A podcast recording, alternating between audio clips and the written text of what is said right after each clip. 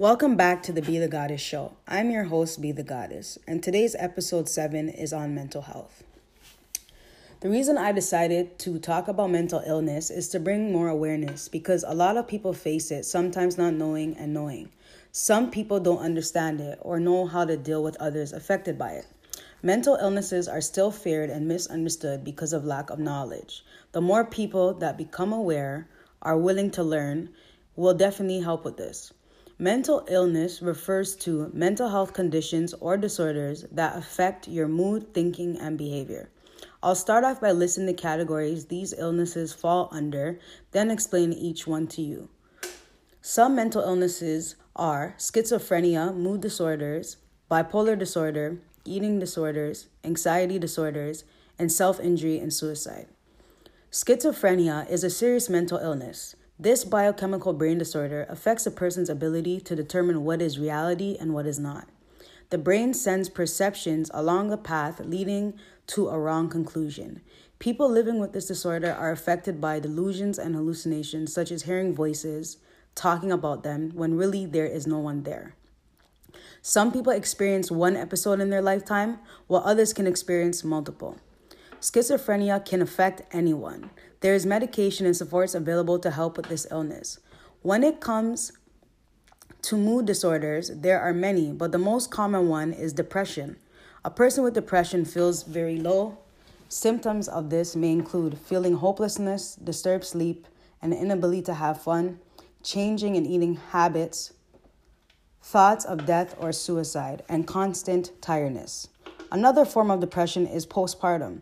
Postpartum depression may start during pregnancy or at any time up to one year after childbirth. Many women suffer from postpartum depression without knowing and are scared to express once identified what is happening to them.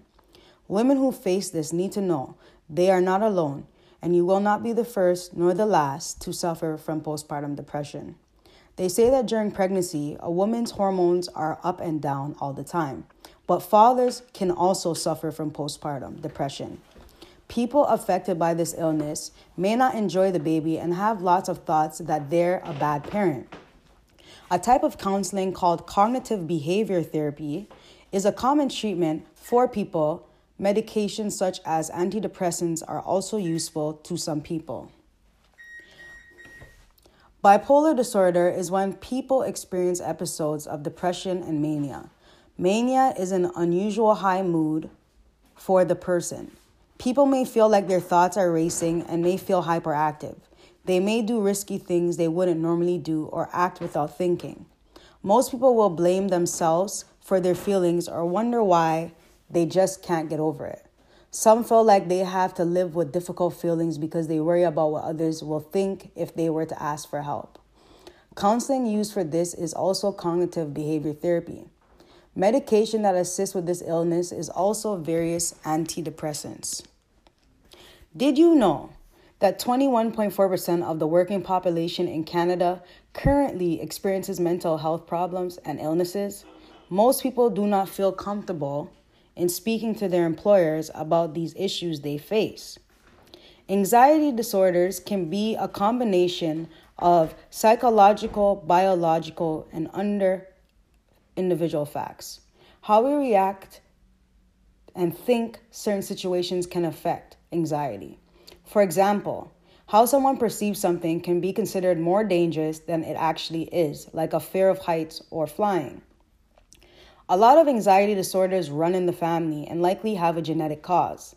Some medical conditions, such as thyroid and anemia problems, can also cause symptoms of anxiety. Types of anxiety disorders include panic disorder, phobia, society anxiety disorder, agoraphobia, and PTSD. A phobia is an intense fear around a specific thing like an animal, object, or situation. Most people fear things, but there's a difference in having a phobia for it. This illness will make people change the way they live to avoid the phobia. A panic disorder is unexpected and repeated panic attacks.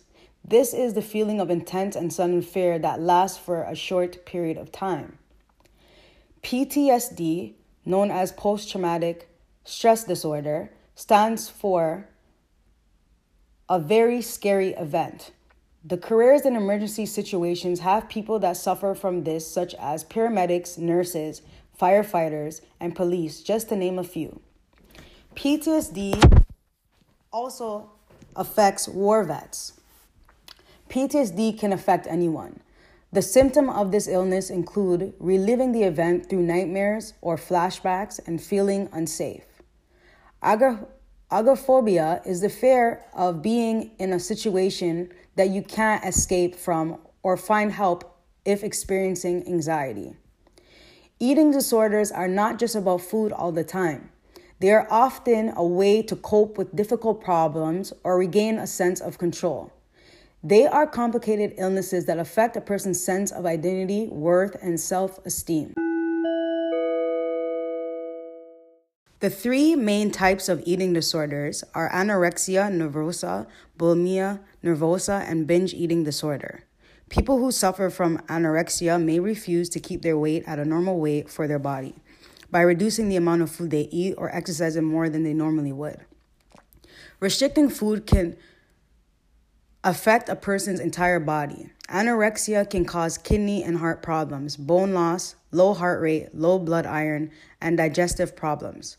About 10% of people with this illness die from health problems or suicide. Bulimia is periods of uncontrolled binge eating followed by force of vomiting or using laxative. People who experience this illness may feel overweight regardless of their actual size. Health problems caused by bulimia include dehydration, digestive problems, kidney problems, and vomiting, often can cause damage to teeth, mouth, or throat.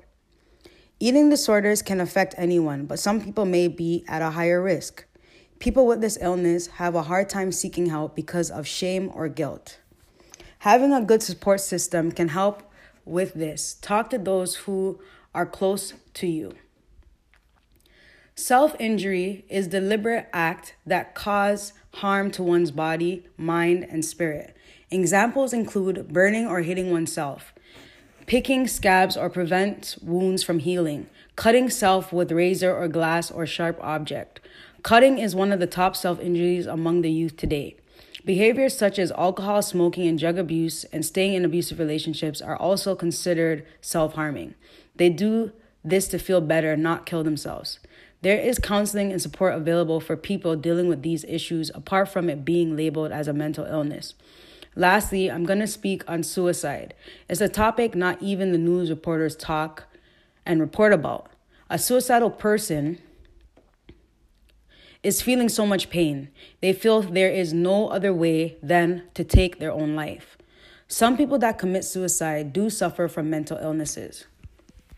They feel they are a burden to others and, in desperation, see death as a way to escape their overwhelming pain. The suicidal state of mind has been described as constricted, filled with a sense of self hatred, rejection, and hopelessness. Most people who have suicidal thoughts or thinking don't express it with loved ones or anyone until they decide to do it and leave them alone. Just so you know, about 4,000 Canadians die by suicide every year. Suicide is the second most common cause of death among young people. If you or anyone you know is having suicidal thoughts or you notice someone with cutting on arms, try to help in any way. You can advise them to seek help or express to loved ones. People who suffer from mental illnesses should should it should not be judged. Just like anyone else, we are all human. You never know how many lives you could save or the difference you can make in someone's life to spread the word. I highlighted the word mental illness and the types in this podcast because I wanted it to stand out because that's how important men- mental health awareness is.